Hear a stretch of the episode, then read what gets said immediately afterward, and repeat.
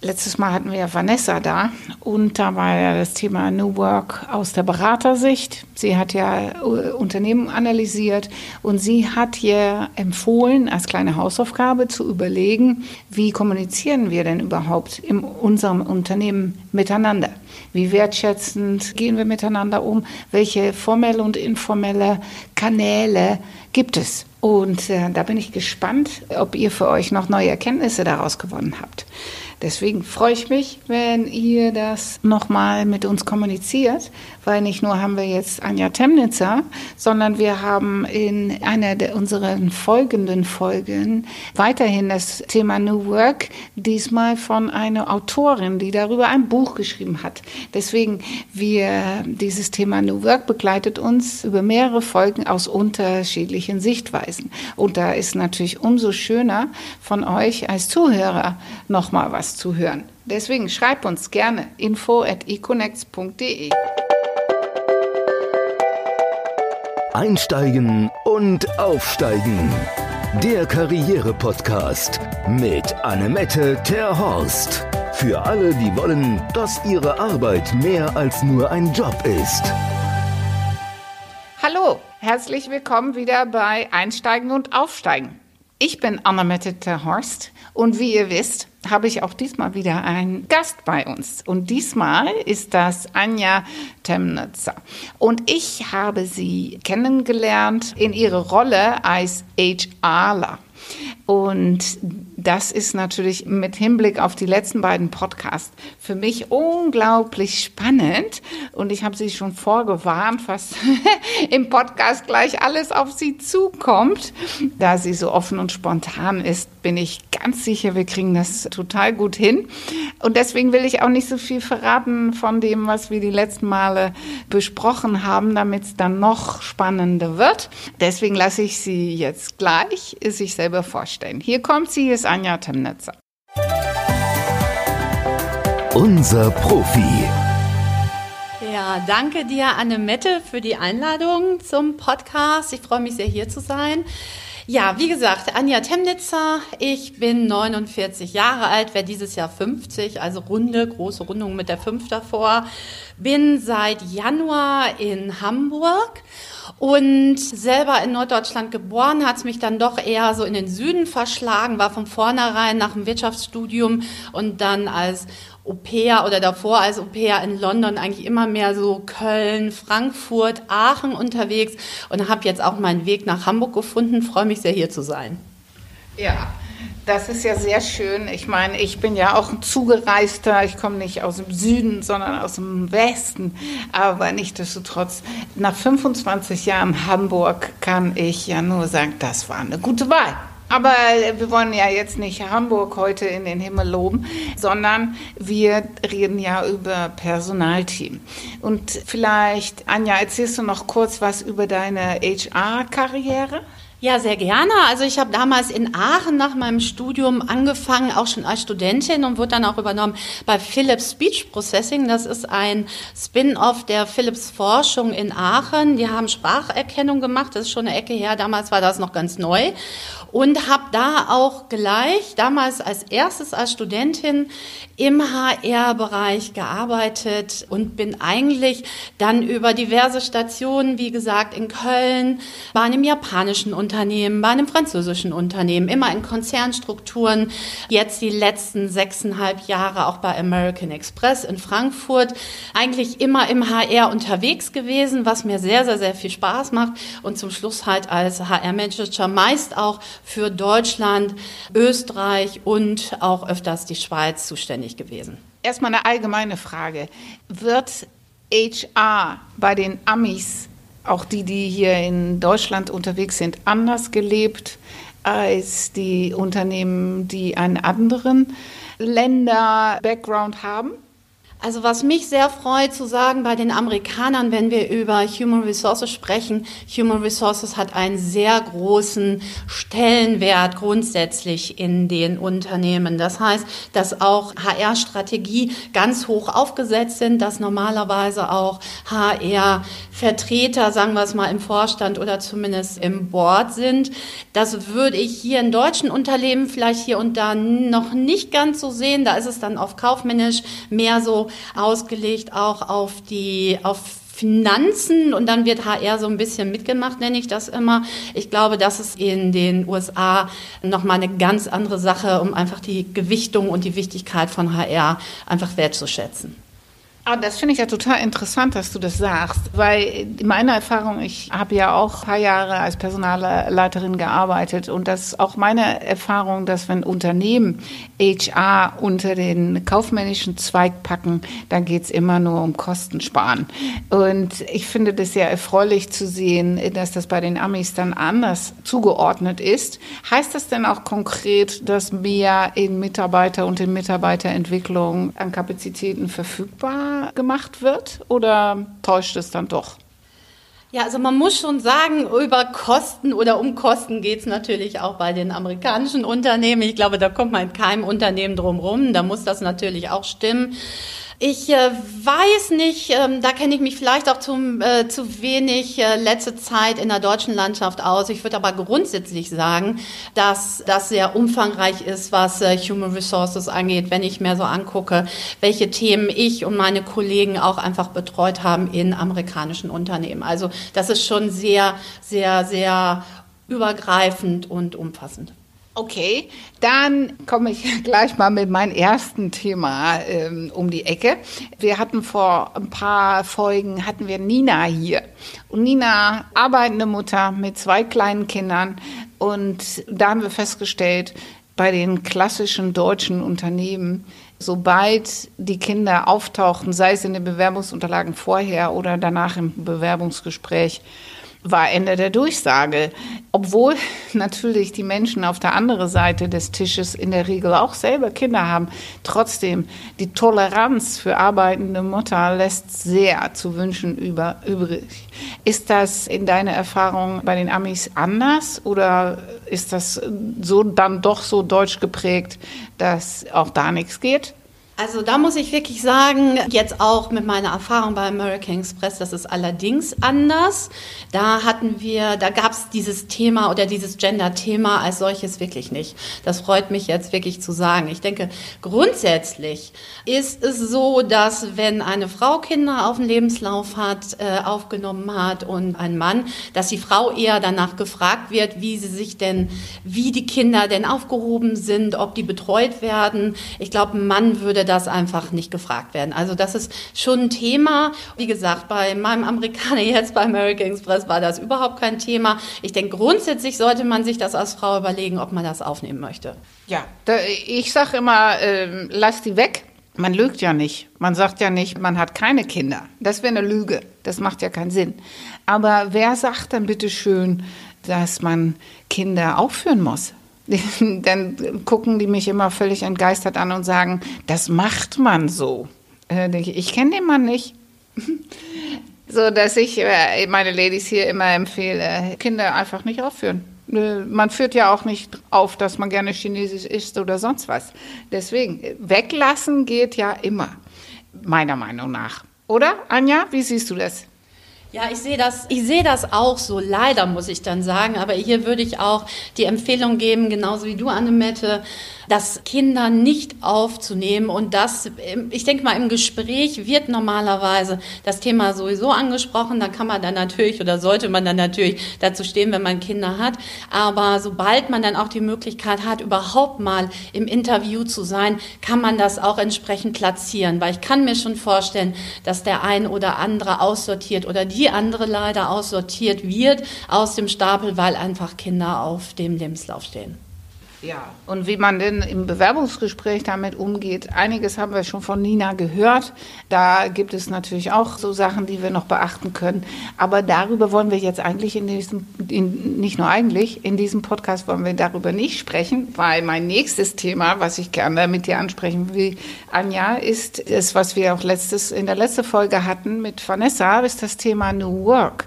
Und Vanessa hat von außen auf die Unternehmen geguckt und macht zum Beispiel einen New Work Index, hat nochmal erklärt aus ihrer Sicht, was New Work ist. Ich weiß, es ist auch ein Thema, was dich sehr bewegt. Deswegen, was ist für dich New Work? Also ich habe leider jetzt den Podcast von Vanessa noch nicht hören können. Ich weiß, sie hatte ja selber einen Podcast und auch ihre Studie gemacht.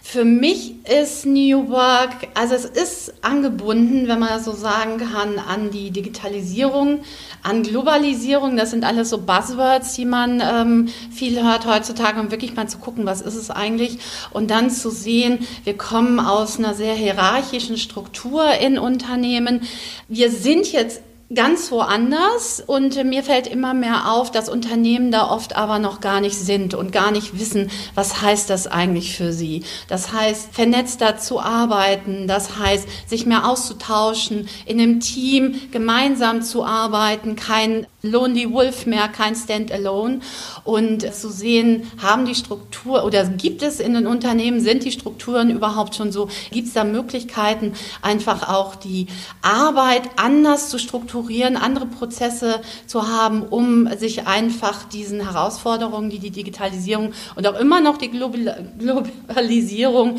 um das überhaupt umsetzen zu können, Unternehmen. Erstmal vielen Dank. Ich bin auch total froh und das wird Vanessa auch freuen, dass du nicht gleich mit dem Obstkorb und mit den äh, Tischkicker um die Ecke geschoben gekommen bist. Aber um ehrlich zu sein, das hätte ich auch nicht erwartet.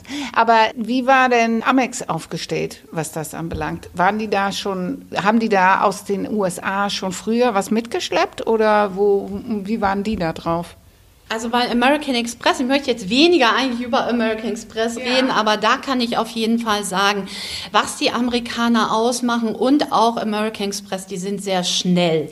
Und in deutschen Unternehmen, das ist das, was mir, was ich äh, weiß, also wenn mal was überlegt wird oder man sieht, es muss eine Veränderung geben, da muss da erstmal drüber gesprochen werden, da muss es dann Konsens geben und das dauert sehr lange. Das ist bei Amerikanern anders. Da wird dann parallel eine neue Strategie aufgesetzt, werden neue Ideen gebracht, wie kann man etwas anders umsetzen und es wird auch gleichzeitig schon in Kraft gesetzt, sodass so wie man sich Agilität eigentlich vorstellt, dass man schon mal losläuft, dass man eine Idee hat, dass man ein Ziel hat, dass man schon mal losläuft und während dieses neuen Arbeitens eigentlich ständig guckt, ist mein Ziel eigentlich noch das, was es ursprünglich mal war, hat es sich geändert und dann entsprechend auch ähm, justieren kann, was Prozesse und so weiter angeht. Also da muss ich wirklich sagen, auch bei American Express, das läuft ganz gut. Ich denke, grundsätzlich lässt sich natürlich immer noch viel machen und nett, dass du auch den Tischkicker angesprochen hast. Das ist eine ganz nette Idee, nette Sache, aber das Ganze ist natürlich wesentlich größer, als jetzt nur einen Tischkicker zu haben. Ja, sehr schön, sehr schön. Diese kontinuierliche Verbesserungsprozesse bei den Amerikanern, das finde ich ja, das finde ich ja eine spannende Sache. Ich denke, dass das vielleicht ein Thema ist, was ja auch vielleicht hier in der Startup-Szene besser angesiedelt ist. Aber das ein Thema, wovon insgesamt Deutsch, der deutsche Mittelstand und die deutsche Konzernstruktur viel von profitieren könnte? Oder siehst du da noch ein anderes Thema, was vorrangiger bearbeitet werden müsste? Also was ich ganz spannend finde, ist wirklich dies, äh, vielleicht fange ich das an, mache ich einfach mal anders. Ich habe in den ersten Monaten hier in Hamburg im Beta-Haus gearbeitet, in einem, ich würde es mal so nennen, einfach Startup da zu sehen, wie, wie die Leute miteinander arbeiten. Also ich bin selber jetzt aus American Express zum Beispiel schon sehr stark gewohnt, in einem Team zu arbeiten, sich auszutauschen. Da gibt's auch keines, was man hier oder da vielleicht hört, dass dass der eine sagt, hier, ich teile irgendwas nicht, damit meine, damit ich weiterhin wichtig bin. Also das gab es da schon nicht. Jetzt zu gucken bei so einem, in zum Beispiel Beta-Haus und in so einem Coworking Space, dass das Ganze nochmal eine ganz andere Dimension hat, dieses gemeinsame Arbeiten Das heißt interdisziplinäre Teams, aber auch firmenübergreifend, wenn ich das richtig interpretiere, oder? Ja, in der Startup-Szene ist das natürlich firmenübergreifend. Was ich interessant fand, während ich im Beta-Haus gearbeitet habe, ist, dass viele große Unternehmen, also Konzernunternehmen in Hamburg, Räume mieten im Coworking Space, um da ihre Workshops abzuhalten. Also das war dann, das hieße dann für uns natürlich im Coworking Space vielleicht der ein oder andere Raum, der normalerweise genutzt werden kann, ist dann für ein oder drei Tage zum Beispiel gebucht von großen namhaften Unternehmen, die ihre Workshops in dieser Umgebung machen, um dieses, diese Vibrations, würde ich es vielleicht mal sagen, aber auch wirklich diese, dieses kreative Miteinanderarbeiten in irgendeiner Art und Weise auch noch mit abgreifen zu können und einfach mal eine Umgebung, auch wenn man aus einem großen Unternehmen kommt und wenn es jetzt nur während eines Trainings ist, in so eine Umgebung zu kommen, ähm, wo halt miteinander gearbeitet wird, wo Unternehmen miteinander, ähm, was einfach kleine Startups sind, nebeneinander sitzen und sich austauschen, wo ein Kaffee getrunken wird, wo es auch einen Kicker gibt und äh, der einfach genutzt werden kann. Und einfach zu sehen, dass dieses Arbeiten dann doch auch nochmal ganz ganz anders aufgesetzt wird, was einfach aus Teams angeht. Das fand ich ganz spannend. Also von daher denke ich, dass es lässt sich natürlich nicht alles eins zu eins umsetzen, aber gerade wenn man sich vielleicht äh, die einzelnen Teams anguckt, auch in großen Unternehmen wäre das durchaus vielleicht auch ein Anfang, sich das ein oder andere einfach schon mal mitzunehmen, um zu gucken, wie, wie läuft das dann eigentlich in den eigenen Teams. Also da gibt es auf jeden Fall viele Ideen, die man sich da auch als großes Unternehmen setzen kann und auf der anderen Seite gibt es ja mittlerweile sehr viele große Unternehmen, die entweder Bereiche rausziehen und als Start-up als solches aufsetzen oder sich insgesamt auch angucken, wie können wir dieses Miteinander arbeiten, dieses Vernetzter eigentlich auch team- und bereichsübergreifend einfach äh, strukturieren. Ja, die Erfahrung, die du machst mit, äh, gemacht hast, wo der Workshop dann da stattfindet, ich kenne das auch. Ich war letztes auf einem Vortrag von einem, einer Firma und äh, die hatten vor ein, zwei Jahren auch einen Vortrag zum Vortrag eingeladen und da war das noch bei denen in deren eigenen Räumlichkeiten und diesmal hatten die tatsächlich das in so einem Coworking Space bei WeWork organisiert. Deswegen auch dafür dieser, dieser neue Weg.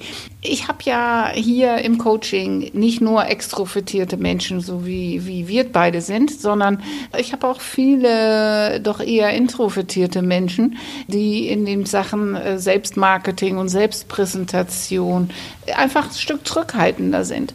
Ich könnte mir ja durchaus vorstellen, dass dann, wenn man sagt, wir arbeiten jetzt in einer Coworking Space, wie kommt man mit den Leuten dann in Kontakt, wenn man dann da ist? Das ist eine gute Frage, weil es ist so auch im Coworking Space, wenn man natürlich die ganze Zeit nur vor seinem Rechner sitzt, morgens kommt, sich einen Kaffee holt und alleine essen geht und abends wieder geht, dann muss man nicht zwangsläufig in Kontakt kommen. Also man hat jederzeit die Möglichkeit, aber man muss es auch selber nutzen. Also da ist Eigenverantwortung auf jeden Fall gefragt. Man hat halt jederzeit die Möglichkeit, doch relativ einfach ins Gespräch zu kommen. Was mich sehr gefreut hat, was mir sehr gut gefallen hat, das ist jetzt im Beta-Haus so. Ich kann mir vorstellen, dass es in anderen Coworking Spaces auch so. Die Coworking Spaces leben natürlich auch von einem Austausch und nicht jeder ist so extrovertiert, da gebe ich dir recht. Das soll auch so sein. Und die Coworking Spaces selber haben zum Beispiel am Beta-Haus auch Community Manager, die sich alleinig darum kümmern, wie kommen Leute eigentlich in Kontakt miteinander? Was können wir aufsetzen? Was will die Community? Wie können wir die Einzelnen unterstützen? Wie können wir dieses ganze Spirit noch fördern? Und da ist zum Beispiel, sind da Möglichkeiten von einem regelmäßigen Frühstück. Das findet zum Beispiel im Beta-Haus donnerstags um 10 statt, von 10 bis halb 12. Da kann jeder hinkommen, egal ob er jetzt im Beta-Haus einen Vertrag hat oder nicht von außen. Das ist ein richtig leckeres Frühstück, also frische Brötchen und so weiter. Also von daher lohnt sich das schon deshalb. Aber es ist so strukturiert, dass man, dass jeder sich kurz vorstellt, wo er herkommt, was er macht, ob er vielleicht gerne Unterstützung braucht, ob er auch äh, vielleicht Jobs hat, die er rausgehen kann, wo grundsätzlich jeder sich einfach schon mal darstellt und man darüber sehr schnell in ein Gespräch kommt, weil es sind immer ganz fantastische, interessante Leute einfach dabei, wo man sich darauf vorbereiten kann, wenn man jetzt zum Beispiel sagt, oh, ich traue mich das nicht oder das wäre mir dann doch sehr, ähm, ja, da muss ich mich darauf vorbereiten, sagen wir es mal so. Das ist halt immer so, da könnte man dann im Vorfeld einfach sich ein paar Sätze zurechtlegen, um dann auch über sich erzählen zu können. Und es wird bei diesen anderthalb Stunden Frühstück normalerweise stellt auch immer ein Unternehmen oder jemand das vor, was er gerade macht. Also es ist auf der einen Seite wirklich eine große Unterstützung zum Networken, die ich nur empfehlen kann, wie ihr jetzt wahrscheinlich auch aus meiner Stimme raus. Ich bin da voll mit Herz dabei. Ich fand das super, alles auch richtig spannend. Und was mir gut gefallen hat, war, ich komme halt, kam aus dieser Konzernstruktur, 25 Jahre Konzernstruktur in diese Szene. Ich kann es gar nicht anders sagen. Und es ist wirklich einfach da mal zu sitzen und sich anzuhören, was für spannende, tolle Sachen eigentlich jeder schon gemacht hat. Und dieser Austausch, also es war wirklich, ich habe mich manchmal gefragt, was habe ich eigentlich meine ganzen 25 Jahre gemacht, wenn ich einfach äh, zugehört habe. Und das ist halt auch eine tolle Sache. Also man kann wirklich, ich denke mal auch gerade, wenn man vielleicht ein bisschen introvertierter ist, das Tolle, wirklich zuhören. Das ist ja eine große Qualität, die so Extrovertierte erst lernen müssen. Also zuhören, alles aufsaugen und dann selber überlegen, auf wie möchte ich mich selber präsentieren. Also das wäre wäre zum Beispiel eine Sache, das ist jetzt nur eine Sache, die die machen. Die machen diverse Sachen, sodass es wirklich auch für jeden eigentlich relativ einfach ist, in Kontakt zu kommen, wenn man denn möchte. Ja, ich finde, das klingt total gut. Und ich habe gerade überlegt, Firmen unterstützen ja zunehmend auch Heimarbeitsplätze. Und wenn man jetzt mal keine Lust hat, äh, seinen Homeoffice-Tag home-based äh, zu machen, da wäre das ja echt eine super coole Geschichte, dass man denn anstatt zu Hause den Tag in so einem Coworking Space verbringt. Was ich noch mal wissen wollte über das Thema Coworking Space, einfach aus Neugierde, wie ist denn so die Altersstruktur von den Menschen, die da, die da sitzen? Ja, nett, dass du das ansprichst. Also ich muss schon sagen, ich war so eher im oberen Drittel, wenn nicht sogar obere Hälfte mit meinen 49 Jahren. Also ich würde mal sagen, das Gros ist so zwischen 20 und 30. Das sind, wie du eben auch schon gesagt hast, etliche, die eigentlich von zu Hause arbeiten, die einfach hier oder da auch dann unter Leute kommen wollen, die selbstständig sind und sagen, nee, aber ich brauche einfach den Austausch. Ich glaube, als ich auch da gearbeitet habe, der Jüngste war 17, der hat sich vorbereitet auf sein Abitur, wollte das nicht zu Hause machen. Und der Älteste, der da gearbeitet hat oder beziehungsweise im Coworking Space war, der war, glaube ich, um die 70 Jahre alt. Also ich glaube, dass es mittlerweile eigentlich jeder Alter, also jeder, egal, man muss nicht jung sein, man, äh, man kann auch durchaus ein bisschen älter sein, um dahin zu gehen. Ich glaube, es ist eher so eine Art Mindset, die die Leute dann verbindet. Das ist weniger das Alter. Wie gesagt, das Gros ist eher jünger, aber mich würde es freuen, wenn nach und nach auch äh, Leute, die einfach ein bisschen älter sind, und da würde ich jetzt mich einfach mal mit anschließen, sich sowas mal angucken und sowas machen, weil das ist, wie gesagt, altersunabhängig, das ist eher Mindset. Cool. Ich finde, das ist auch ein cooler Tipp für alle, die jetzt zugehört haben, weil egal in welche Großstadt in Deutschland man berufstätig ist, Inzwischen gibt es überall Coworking Spaces. Da wird richtig äh, schön Werbung auch für gemacht. Und ich muss sagen, ich finde die auch äh, vom Aussehen her, äh, von, der, von der Einrichtung, die ich habe ich mir in Hamburg das WeWork, die Design Offices, das Beta-Haus kenne ich auch. Es gibt noch viel mehr Räumlichkeiten und die sind einfach auch oberschick, sodass das auch von den Räumlichkeiten eine inspirierende Umgebung ist. Hausaufgaben. So, deswegen würde ich jetzt empfehlen als Hausaufgabe für den Tag, wo Sie, wo Sie was Spannendes entwickeln müssen oder einfach ein Thema erarbeiten sollen, wo Sie zu Hause oder in Ihrem alltäglichen Arbeitsumfeld nicht die Inspiration für haben, gönnen Sie sich doch mal einen Tag in einen Coworking Space. Äh, Anja lacht. Ich glaube, du unterstützt das, oder? Ja, auf jeden Fall. Und was mir noch einfällt, ist, also ich kann das jetzt nur von meinem Coworking Space äh, sagen, WLAN ist über Glasfaser und ich muss sagen, äh, das habe ich jetzt zu Hause nicht. Aha, oh, okay. Und das ist auch noch ein guter Hinweis. Sehr schön. Okay, dann würde ich an dieser Stelle sagen, vielen, vielen Dank für deine wertvolle ja, Input bei diesem Podcast, liebe Anja. Und ich sage von meiner Seite schon mal Tschüss. Beim nächsten Mal haben wir natürlich auch wieder einen spannenden Gast. Bleibe dabei und wenn es euch gefällt, weitersagen und Sterne vergeben, ne? weil die brauchen wir ganz dringend. Dui! Ja, und auch von mir nochmal herzlichen Dank äh, fürs Dasein. Tschüss an alle Hörer. In der nächsten Folge. Ja, und das nächste Mal haben wir auch wieder einen ganz spannenden Gast. Diesmal äh, sage ich schon mal Servus. Da kommt äh, nämlich Maike Leopold extra aus München zu uns.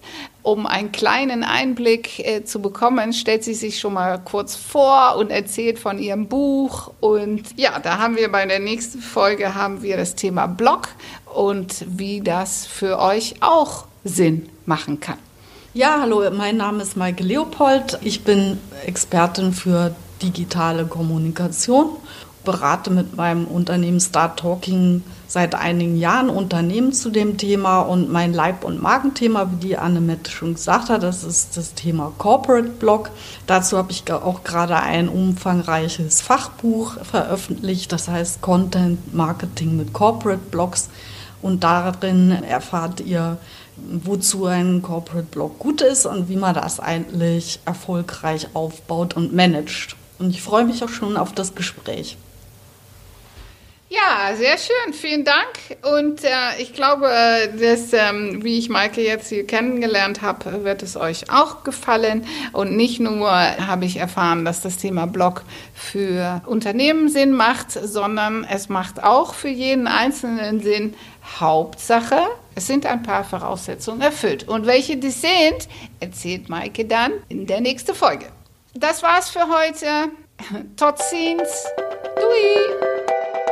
Einsteigen und Aufsteigen. Der Karriere-Podcast mit Annemette Terhorst. Für alle, die wollen, dass ihre Arbeit mehr als nur ein Job ist.